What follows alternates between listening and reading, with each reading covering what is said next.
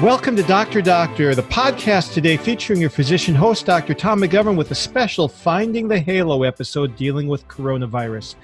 One meaning of corona is a halo of light, so let's find the silver lining in this outbreak. On Doctor Doctor, we and our guests discuss relevant health related topics from an authentically Catholic perspective. Today, we have a repeat visitor and guest, uh, Dr. Mark Strand. He's an epidemiologist in the School of Pharmacy and the Department of Public Health at North Dakota State University. His teaching and research include the epidemiology of chronic diseases, and when crises occur, such as the current COVID 19 pandemic, he applies those skills to following the epidemic and applying what he learns to strengthen public understanding of it. In other words, he's taking knowledge and trying to turn it into wisdom. Mark, thanks for being back with us on Doctor Doctor. Thank you. It's a privilege to be back again. so, all about curves. I've been following the curves every day since we last interviewed you two weeks ago today for COVID. So, um, what have you seen recently in the curves of the last two weeks that are different or similar to what you expected two weeks ago when we last talked? Um, two weeks ago, I estimated as many as three to four million cases globally. We're currently at one and a half million, and so I hope we don't get to there. But um, I also predicted a U.S. peak on April 8th, and it now looks like the experts are talking about hopefully sometime between the 9th and the 16th, so potentially within the next week. So I think perhaps I was um, a little more optimistic about our ability to peak out sooner and obviously then slightly uh, lower. Um, although there is some indication that April 4th might have been uh, the start of an inflection point. Yes. We've seen three consecutive days. We had 34,000 new cases on April 4th and have seen about 25 to 30,000 per day for the previous three days, which is a slight decline. And um, so that's that holds out some potential that maybe we're getting close to that. So the fourth could be the peak. We just don't know yet because we're recording this on the eighth. Yeah. So I had uh, predicted I had predicted the eighth. If that were to be the case, I would be celebrating, Tom. I would be so happy that we had been able to uh, reduce the or you know reduce the time it had taken to start to rein it in. And how long usually will the peak in deaths follow the peak in cases? Um, I don't know about that. I think it might be a week or so. You know, when you think about a, a new case is going to be, you know, relatively early in its progression, and then it seems as if the course follows a week or 10 days. And so uh, I would say not more than a week in, in lag time, although although that would be i guess more critical cases but those those who die i think are more like 20 days perhaps so yeah it might be longer might be up to two or three weeks after okay so how do these curves compare to the upslope to the peak in other countries? Are we taking longer shorter or similar? Longer. So you know italy and spain seem to be out of the woods and both of them seem to have been able to follow kind of the 60 day pattern that has been shown in China and Korea. Um, and that would be like 20 days, 50, you know, two weeks to three weeks up, and then usually it's another additional 50% beyond down. Um, it looks like the US might be on the 75 day course, um, meaning that the, the increase is longer to the peak, the duration, and then unwinding that down to a manageable endemic level of, of new cases will, will probably take longer. So I'm thinking maybe 75 days of, so instead of two weeks, two to three weeks up and three to four weeks down, we're talking about three to four weeks up and maybe six weeks down, um, even potentially longer. So it could be even as, as long as 16 weeks total. So um, I still hold to, I think, my hope that we would see social distancing relaxing by the end of May, and um, you know that would be like a 75 day course. So I I think some of some things that I had been reflecting are looking to be hopeful, possible, but again with regional differences. So you think, and that 75 days would that start when mid March? Yeah, like um, the second week in March. Okay, when different places started instituting social distancing? Correct, which was March 15th, really, in our country. Yep. Okay. And uh, you you in North Dakota have been social distancing since 1889, right, Mark? yeah, for 80% of our population, that's true. so you, you you're one of the eight states that still don't have a um, social distancing um, uh, order by your governor, correct? Correct.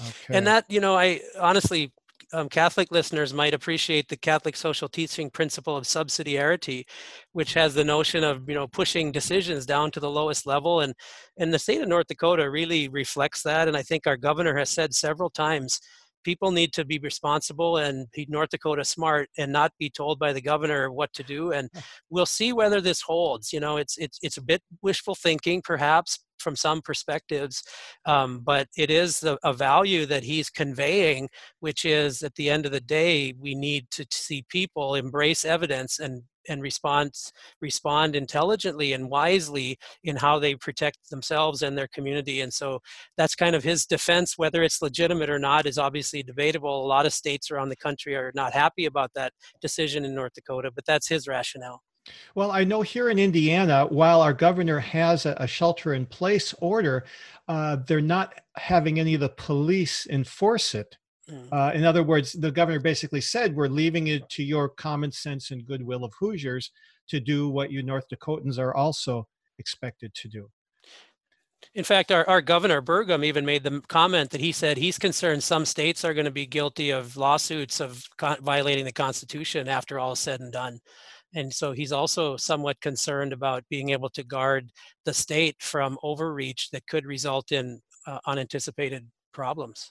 Well, I think you, are getting right at the nub of a huge problem. There are so many different, what uh, they call stakeholders, I guess, who are looking at the pandemic from different vantage points and trying to decide based on all those vantage points, what's the best time to relax the social distancing and get back to a life that we can truly consider as human?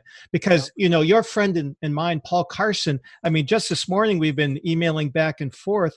It's like, well, how much do we do for the benefit of physical life, but for the detriment of what it means to be a human being living in isolation? How, how would you approach that as an epidemiologist, Mark? Yeah, that's the contention between two competing interests. You know, I think the principle of public health is certainly protecting the vulnerable, but it's also the importance of human flourishing. You know, the Aristotle's eudaimonia and mm-hmm. Jesus Christ's principle of blessed are those who are, you know, blessed are the poor. That pursuit of that blessing, that pursuit of flourishing is is a desperate human need and one that has to be guarded. Um, I think my response would be that we are currently, I would say, many, many people in America are currently experiencing what the lower 20% of our population has to live with every day. Ooh, that's a great insight. So we might be feeling as if our flourishing is compromised or what it means to be human is being compromised.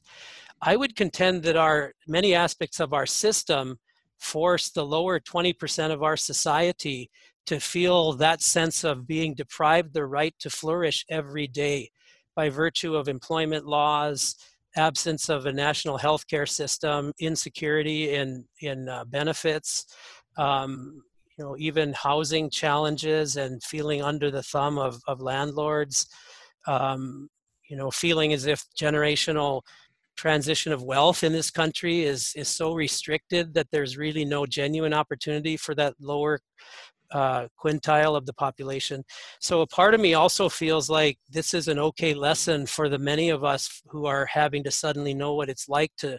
So human flourishing is not necessarily something that everyone's experiencing every day, and it's being deprived of everyone. So I am currently compromising elements of what I would consider to be my genuine humane existence in order to guard that 20% whom we know are most at risk of suffering irreparable damage from this epidemic, both in terms of the risk of contracting the disease, the risk of having a disease and not being able to pay ever in their lifetime for the cost of treatment.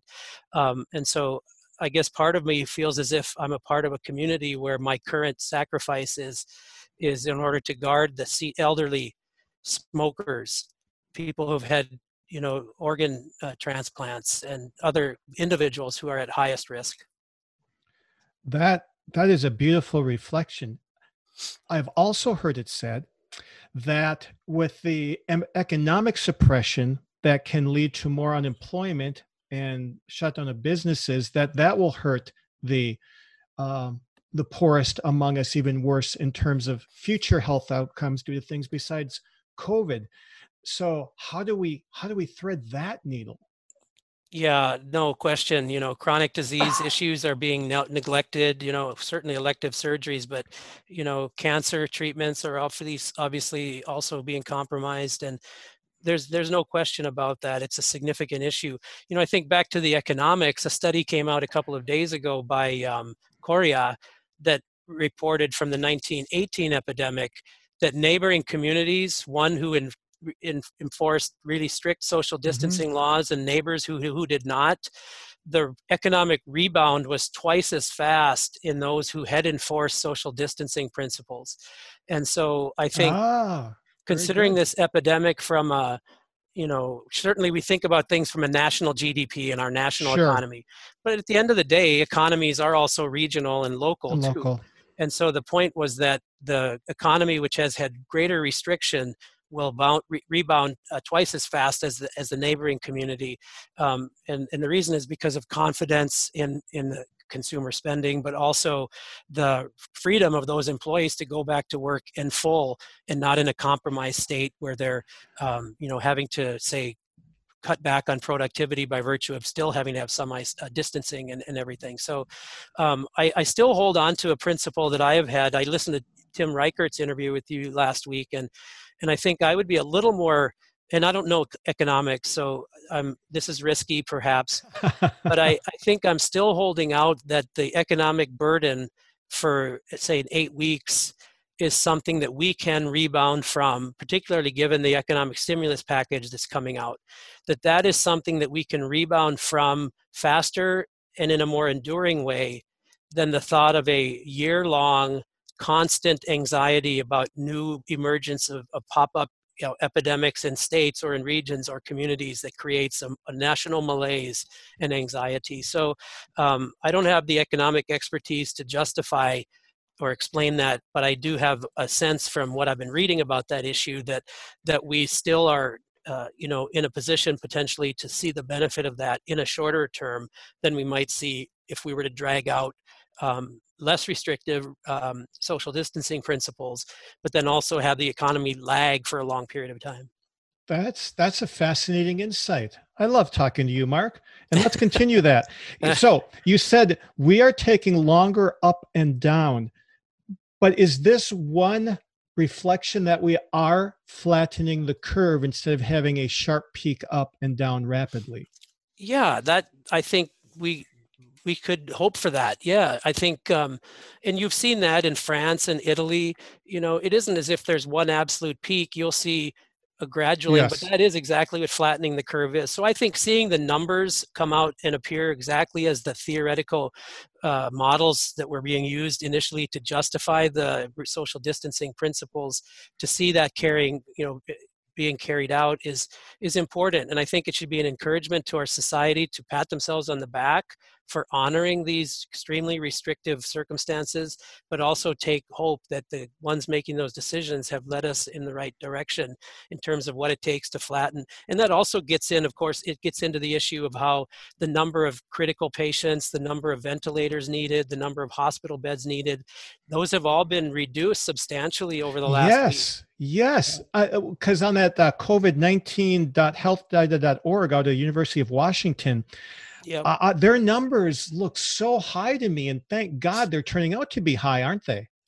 Um, they're turning out to be lower, right? So a week ago. Well, I mean, they, well, their predictions were high. Yeah. The reality is lower. Yes. Yes. But a, so a week ago, they predicted 95,000 deaths, which was the basis for our president's suggestion of 100,000 to 240,000. They're now predicting 60,000 deaths. They had a peak of April 16th, and now we're predicting April 11th, which then meant reducing the number of beds needed by uh, 260,000 needed to less than 100,000 beds needed. So that has created a cert, you know, it's managed the surge capacity. So to me, that is evidence of the social distancing principles have indeed flattened the curve which has led to reducing the overall social disease burden and also then the medical surge demand. With all due respects to New York, New Jersey, who's been crushed by this, to be sure, but on a nationwide scale, we're definitely seeing uh, that being improved upon. And is the New York City and New Jersey problem a function of being the most densely populated region of the country? That's part of it you know i think that's part of it i think they also got hit you know hit early they they were slower than california to take action i think california began to put in you know uh, in place they uh, did social restrictions about yes. a week earlier and social distancing um, to the point that where we thought california of course asia everybody lands in san yes. francisco or la kudos to California, right? They're now ready to give 500 ventilators back to the federal government wow. because of how they've been able to flatten things out in terms of the growth. So I'm really proud of, of that. Do you think that there are any particular ways in which the public lacks understanding they need to have now? Or do you think that the message has gotten out well to the majority of Americans on what we need to do and why? I do. I've been impressed at the overall react response of the American people to the to the messaging, to the extent to which people are wanting to get you know good science and evidence. Uh, however, I think there is going to be a growing restiveness from some sectors. I think regarding maybe certain conspiracies, you know, about the origin of the virus, which yes. um, Francis Collins, director of the NIH, has has uh, completely debunked.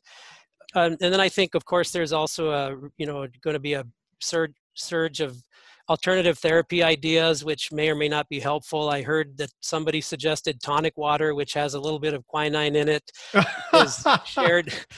So the tonic water is somehow now therapeutic, right? Um, Especially um, with zinc lozenges, right? Right, exactly. and you know, so I don't want to challenge people's choices with alternative treatments, but I don't think now is the time to promote when we're not even able to determine whether whether chloroquine is going to prove to be a, an effective treatment i don't think we want to be following fads and trends and so uh, i still think there is some concern that the public might you know need to um, you know not be grasping at straws or miracle cures but to know that this is a grind. I think another thing the audience should be aware of is um, although we are waiting and hoping on record setting pace of producing an effective vaccine it's important to know that that's not a magic bullet either. I mean look at our we know seasonal influenza that's an enemy we know really well. And yet what's the efficacy of our annual flu vaccine? 50% now isn't a major part of that the fact that it mutates so fast and right now SARS-CoV-2 appears to not mutate anywhere near as quickly that is a that is a part of it but i just want to make sure people understand it isn't as if we'll have a vaccine that's going to be a absolute foolproof you know as much as right. say the measles vaccine is. Um, and so uh, we want to be circumspect in the degree to which we demand that our medical system is able to come up with foolproof solutions overnight. Uh, this is going to be a year and a year and a half of of, uh, of work why does the United States far and away have the greatest number of cases in the world? Um, well, we we neglected to take it seriously starting on January 21st when we had our first case. Um, I would say it wasn't until March 15th that we actually acknowledged that this was a problem. I would also argue that we were kind of had the bad luck of the initial first month was a very slow increase in cases.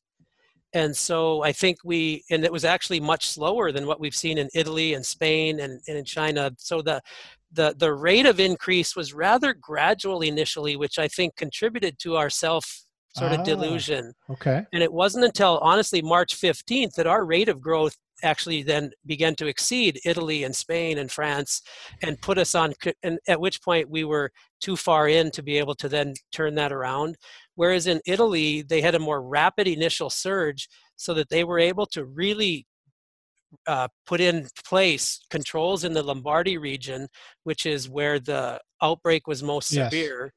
And then because of that, they were able to be even more restrictive in the Veneto region, which is neighboring them. And they were then able to see like five times fewer cases in two regions that are next to each other by virtue of those restrictions. Whereas in the US, we didn't take that seriously until uh, six weeks later, at which point there had been this growing epidemic that was in our midst, and we just didn't re- you know realize it. We uh, I read a quote from New York City that there are some people dying at home where they're not even able to get tested for COVID, for SARS-CoV-2, and that the number of deaths may actually be higher. I guess the question that's best to ask right now is how important is the number of cases that we've tested versus the number of deaths? In other words, isn't the number of cases dependent on how many are being tested whereas the number of deaths that's a pretty solid thing that you really can't argue with the numbers Yeah, for sure. So if you think about the number of tests done, you know, again, the US, we, we fumbled that at the beginning. So we've been running from behind. But if you think about Korea as an example, they were very aggressive in testing. They were able to test 90 people out of every 10,000. The US, even as of now, has only tested 52 people out of every 10,000. And the result of that is because of Korea's aggressive testing, they only had 2% of all tests positive wow because they were able to do true surveillance. So that that also gives me a little pause regarding the thought that only one in 10 cases are being reported. You know, the Korea is a good case study of really aggressive testing, and yet they only found 2%. Now, North Dakota has also been very aggressive. We're in a top 10 in terms of, you know, we've had 89 we're almost as high as Korea in terms of number tested per 10,000 people, and we too have only had a 3% test positive rate. So to me, that gives me concern. Now, granted, we haven't had antibody testing and we haven't been able to do wide surveillance. We really don't know the proportion of individuals who are who are out there that were, you know, asymptomatic or mild. And so, but the prospect of that being so high that only, you know, one in case one in ten cases are tested and reported. In other words, that we're missing 90% of the cases. Um, I think that that's very unlikely given the rigor of a setting like Korea and the numbers coming out of, of Italy. Um, so, so that was a quote from Texas on the Worldometer site that uh, one of the public health people there thought only one in 10 cases was reported. So you have kind of debunked that. So something else you just reminded me of your your your friend and colleague Paul Carson told me it would be good as far as developing herd immunity if there was a large number of people that were asymptomatic who had had it. But it appears that that is not the case. Yeah, if that were the case, that would be good news. That it would be suggest that herd immunity is on the way, um, and we're not going to know that until we have an antibody test. And you know, maybe for the listeners, I'm not sure if they're aware, but currently we just do P- PCR testing, looking for the presence of RNA in the person's nasal passages, yes. which proves that they're shedding virus. So you're missing a lot of individuals because you have to be, if you're too early on, they're not yet shedding virus, you'll miss them. If they're already recovered, then they're not shedding virus. So the foolproof method is an antibody test which would catch anybody who's been exposed you know almost within hours they're going to be generating antibodies to the virus. And if we could test those if we could do that and that is coming out this week. I heard on a podcast from francis collins we're very hopeful to see that coming out very soon. Um, and so Ooh, then we would have a better understanding of the true prevalence in the society.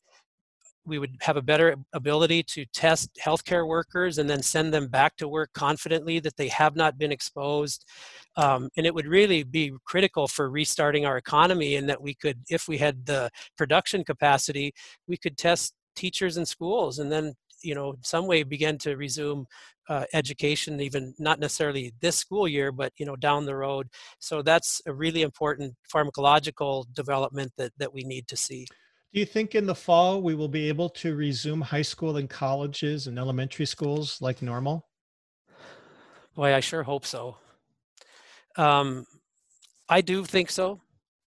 I do think so. I i know the city of Wuhan, which you know is sort of the Wuhan model of really draconian measures, on April 8th, as they predicted two weeks earlier, they've opened up their their society, and like 93% of people are back at work, and um, so it's uh, it's it's a good sign and and that's not resulting in in new outbreaks but it's just a low level grinding spread of cases across society at a manageable level.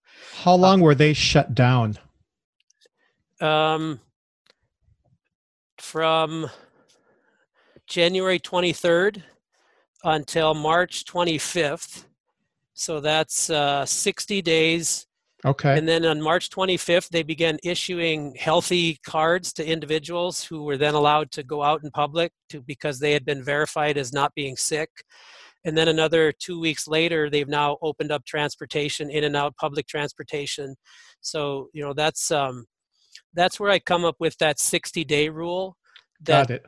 And uh, and I think in the U.S. I'm now talking 75, maybe longer, potentially uh, approach. And that would be to continue to limit gatherings of people to 10 right till yeah. the end of May. Wow. Yes, we we Americans, at least this American tends to be impatient about, you know, wanting to get back to normal life, but it, it's also good to have uh, an idea and if it's shorter than that we'll we'll celebrate even more. By the way, I'd like to just, uh, in terms of the, you know, the nationwide outbreak in the U.S., I, I would like to add, you know, one other uh, just reflection.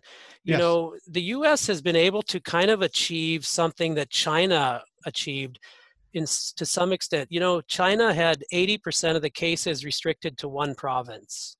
Yes. As of now, the U.S. has has 53% of our cases restricted to one what would be comparable to the province of Wuhan. In, if you think about New York, New Jersey, um, Pennsylvania, yes, that comprises 50% of our cases. Interesting. And we've been able to keep the rest of the country from experiencing that similar surge by very strict enforcement of social distancing so that we have you know florida louisiana california illinois they've got 10 12 15,000 cases but they aren't speak, spiking in a doubling every day or two. Um, and then, of course, the Midwest has also been spared that. And that's what we saw in China, and that's what we saw in Italy, limiting it to Lombardy. So I think it is important for listeners to beware, although we're often talking about a, as a country the extent of the, the epidemic. And, but in fact, we will quickly start moving toward assessment, measurement, and in in relaxing of social distancing on regional bases that would be states potentially um, and we, we saw that in china. So that's that's a, a good you know prospect for us. So some of us in the country will have relaxation sooner than other areas. Absolutely. That how so let's say there is a seasonal peak again that comes this fall with the weather turning colder. How will we be better prepared as a nation to handle that our public health workforce will be on high alert, so there will be a mechanism in place for reporting. Our clinical systems will take any fever, dry cough symptoms as a susceptible coronavirus case, and so it'll be immediately treated as a as a serious uh, possibility. Uh, we'll be able to then aggressively do contact tracing and screening of ind- individuals that they've had contact with. So yes, there will be some pop-ups, clusters in in in the fall, but we'll be so much better prepared. And in some ways, what we're suggesting is that's the level of preparedness we needed to have back in January. Yes. And we did not do that and so you know we can't turn back time but we certainly can learn from our current experiences. And so that's where i feel like we can have some resumption of normalcy because of confidence that we can manage pop-ups of a few hundred even cases in a given area which then mean restrictions on a local level but it doesn't necessarily mean that the entire country has to undergo the same level of restriction do you think that government authorities are learning that from the people who are experts? I mean, I, I feel sorry for them because, you know, each of us are experts in our little area. They're experts in none of these medical areas. Yeah, I, I do. You know, I think politicians, um, you know, they understand that they need to to turn to their experts and and you hope they do that without you know political considerations and I, have seen a tremendous amount of humility and compassion in our government officials. You know, I, our governor is a very emotional, very empathetic person, and his, his daily press conference, you know, he he comes to tears almost every day because of something that he's reporting that just moves him. And and this is a kind of transparency and humility, both in the face of caring for their people, but also respecting the advice they're getting from scientists uh, that we don't often necessarily see in our political system. So I, I do recognize that uh, challenge they're under, and I'm seeing a lot of good signs along those lines, particularly at the state level where there's you know more familiarity but but even at the national level there's been a really change a change of attitude i think since the middle of early march and, and speaking of the states being different, you know, I just did a quick search yesterday. I found out that there are various lengths of shelter in place laws in different states right now from Alaska on April 11th and Georgia till April 13th to Colorado on April 26th, here in Indiana till May 5th, and then Virginia all the way out to June 10th. Uh, why do you think there's such the wide array of dates at this point? You know, it's educated guesses. I think it's copycatting from neighboring states. Um, you know, I think the epidemiologists would do what we've been doing on this call, in that you would track the course of this particular virus in com- human populations in other settings, and you would use that as a as an estimator of the rate of transmission, the reproductive number, and factors that help to consider the uh, the rate of spread and then use that to give yourselves an estimation of when you might peak out. And honestly i think we've been pretty good with that you know glo- globally in being able to predict those. And so that would be informing their shelter in place you know rules. I think there's also some reluctance to put it out there so far out that people are just so devastated that they just say, well, forget it, I can't do that. So I would anticipate some of these states would, you know, up their their orders again another Probably. week or two in and beyond that. So um, yeah, it's an educated guess based on geographic location and proximity to the outbreak. Similar to when we're about to take an airplane flight and they say, oh, it's been delayed 20 minutes. And then it's been delayed another 20 minutes and then another 15. They don't give you the two hours all at once. Exactly. Yep. totally. So, Mark, what would you personally want to see before you would be comfortable going out to eat at a restaurant again?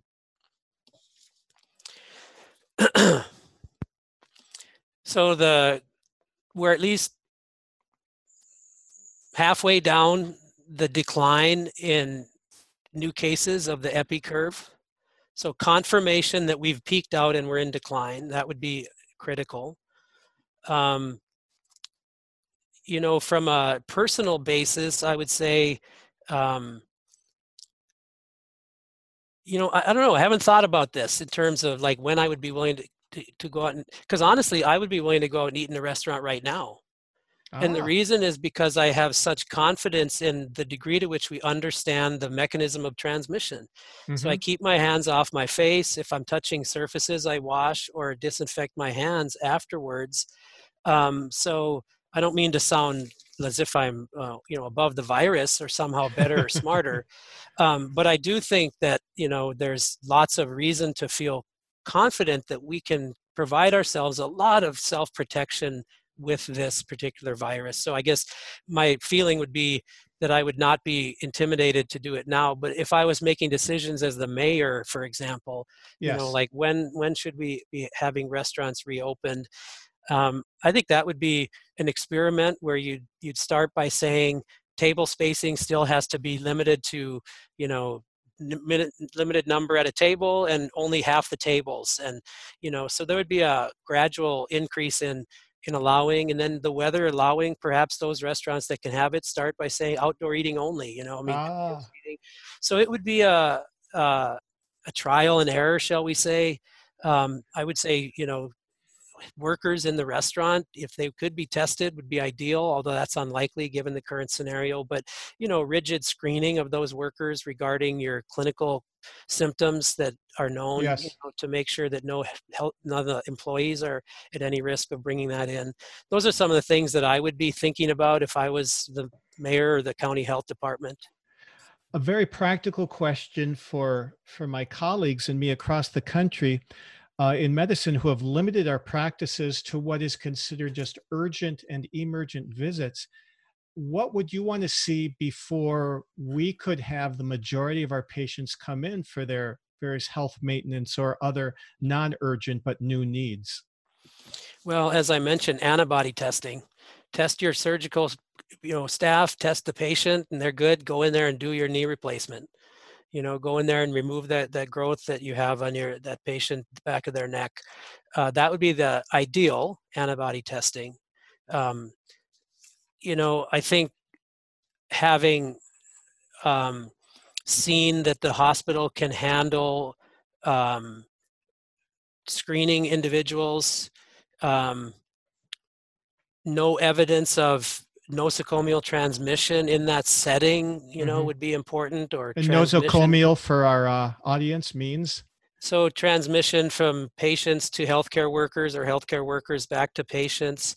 Because we've actually seen healthcare workers in our area here who tested positive and no no no sense that it was it was community born so they were bringing it to their patients actually and that's most unfortunate Ooh, but you know yes. you know the, just think of the burden on those individuals who had had to you know live with that. Now we don't have evidence that they transmitted it to any of their patients at least i don't have that information but even the prospect of that of course is is very burdensome to to bear. So um, you know i would say you know no evidence of nosocomial transmission and um, and then you know moving forward. Now there are still elective surgeries being done here in Fargo by one of our healthcare systems, um, and they've been they've been defending the need for that based on sure. on um, on patient demand and and that it's it's uh, something that's in the best interest of their patients, and so there there is evidence of that out there too.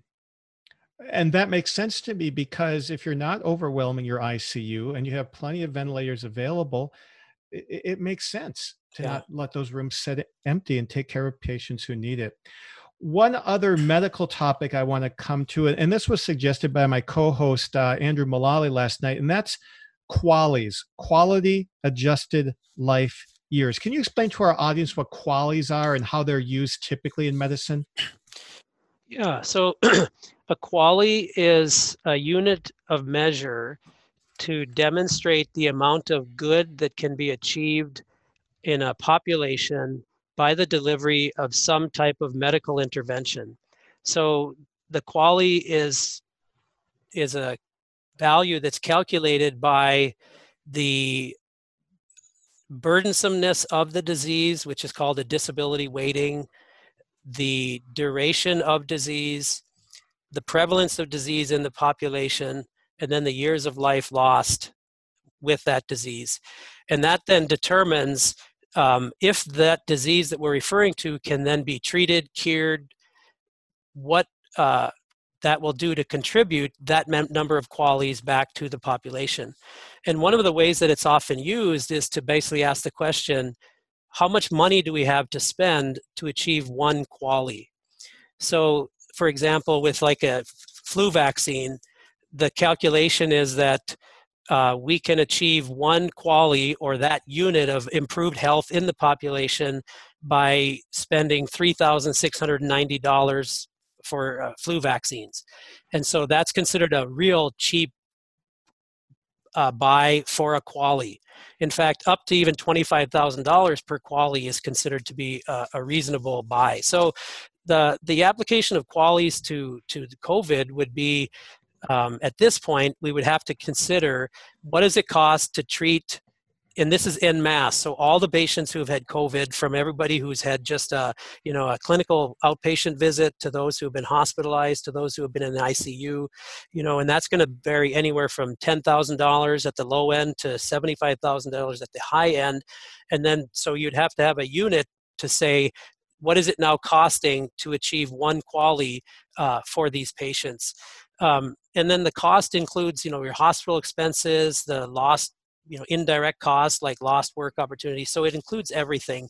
Um, so I think in some ways, the QALY calculations will have to wait until we have the data to be able to determine what it has cost to treat, say, um, 440,000 COVID patients like we've had in the U.S. as of now. Um, it does come into you know the over economic overall economic impact does come into play from the perspective of lost productivity and time away from work but it wouldn't necessarily incorporate things like the degree to which a state's overall GDP was compromised by people not going to work. You know, it would be really difficult to fold that into one calculation that asks something like the cost per QALY of treating COVID patients. So that's a hopefully a relatively generalized explanation of how sure. QALYs apply. Um, and um, I think right now it would be quite expensive if we were to do the calculations. I, this I is think... extremely both QALYs per patient cared for, but then also the burden on society. And it'll be interesting to see what economists to report to us after the fact. It's it's going to be uh, substantial. Uh, on the flip side of this, I think it's fascinating and somewhat heartwarming to think that those people that we are most protecting are the elderly and those with the worst health and yet those are often the patients that are being targeted with you know physician assisted suicide or euthanasia but here we are protecting them mm. and i think it's a good thing so that you know when we get away from that that argument for you know ending patients lives uh, we really do believe as a people that it is worth saving those people. Mm. maybe that's one of the silver linings is a reminder to our society that the inconvenience we're now experiencing is is in in exchange for saved lives. Yes. And uh, the value of those lives um, being more fully appreciated so mark as a last question you know at the end of the last interview we we did some um, reflection so what new insights have you gleaned in the last two weeks related to the COVID uh, pandemic now actually seeming to peak during Holy Week. Hmm. Today is Passover. Passover is a reminder of, of God's mercy. And um, the people of Israel being spared punishment was an act of God's mercy. And our Lord paying on the you know paying the ultimate price on the cross for us is an act of mercy and um, the connection to covid is probably not direct but i think as as people of faith it is a reminder that that our lives the health that we enjoy is also uh, an extension of, of god's mercy you know i sort of feel like maybe not for all the right reasons, but coronavirus has created a long Lent. Yes, yes. You've heard. I'm sure you've heard the the joke out there. I didn't expect to give up this much for Lent. Yes, yes, indeed. We've used and, it on know, the show. Yes, you know. Um, so perhaps it's been an imposition for good purposes to remind us of of what is truly substantive in life and what is of, of greatest value. And uh, maybe it's imposed but maybe it's also revelatory in its own way.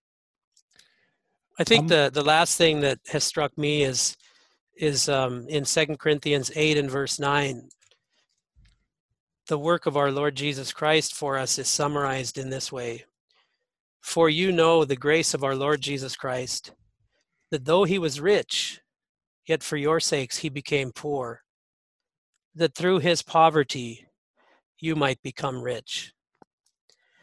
I think most of us feel some degree of poverty during this COVID epidemic. And it's an opportunity to recognize that Christ had, you know, claimed no equality with God as something to be grasped, but emptied himself, taking the form of human flesh and becoming a servant. And so to me it's a it's a very stark reminder of of the sacrifice of Christ on our behalf and that we truly are through that able to we who are truly poor able to then by virtue of his poverty become rich. The old exchange that great theological exchange and so in some ways, the COVID epidemic has made us all aware of, of many aspects of our poverty as humans, our limited uh, ability to control you know, even our own health and well-being in the face of this virus. But that ultimately on a theological perspective we're able to still be rich. Mark i love your medical and your non-medical reflections. I especially like the one earlier of how you said we are kind of experiencing now what maybe the the poorest 20% regularly experiences that is a, a, very good thing for me to reflect on. And hopefully you can come back again maybe in another two weeks and we can talk about curves again. Let's do that. Let's see this thing through to the end and i, I hope your listeners are are being encouraged and being edified by your great work tom. I'm just so impressed at what you're doing and the integration of of faith and reason the integration of hope with evidence is in a paucity, I think, and we are so benefiting from your work on this show and making a small contribution is a privilege. So I hope your readers are feeling that that hopefulness and the power that comes from a combination of hope and evidence. Thank you. God bless you, Mark. Thank you, listeners, for being with us for another podcast of Dr. Doctor, the official podcast of the Catholic Medical Association. If you find something helpful, please share it with a friend. This is Dr. Tom McGovern signing off until your next dose of Dr. Doctor. Support each other so significantly and intellectually. But Dr. Doctor is the official radio program of the Catholic Medical Association, whose members are dedicated to upholding the principles of the Catholic faith in the science and practice of medicine. The views expressed on Dr. Doctor do not necessarily represent those of your co hosts or the Catholic Medical Association. Find our past episodes and keep up with the latest from Dr. Doctor by subscribing in your favorite podcast app and following us on Facebook. Get links to follow and subscribe or submit a question for our doctors by texting the word doctor to the Holy Cross College text line at 260-436-9598 or visit redeemerradio.com slash doctor. Would you get on a plane that doesn't have a pilot? Investing in passive index mutual funds may present the same issue. The Ave Maria mutual funds are actively managed by seasoned investment professionals to help you meet your investment goals in a morally responsible way. Ave Maria funds are managed to conform to pro-life and pro-family values. Long-term investors could invest in the no-load Ave Maria mutual funds. You can learn more about the Ave Maria mutual funds at 866 Ave Maria or visit AveMariaFunds.com.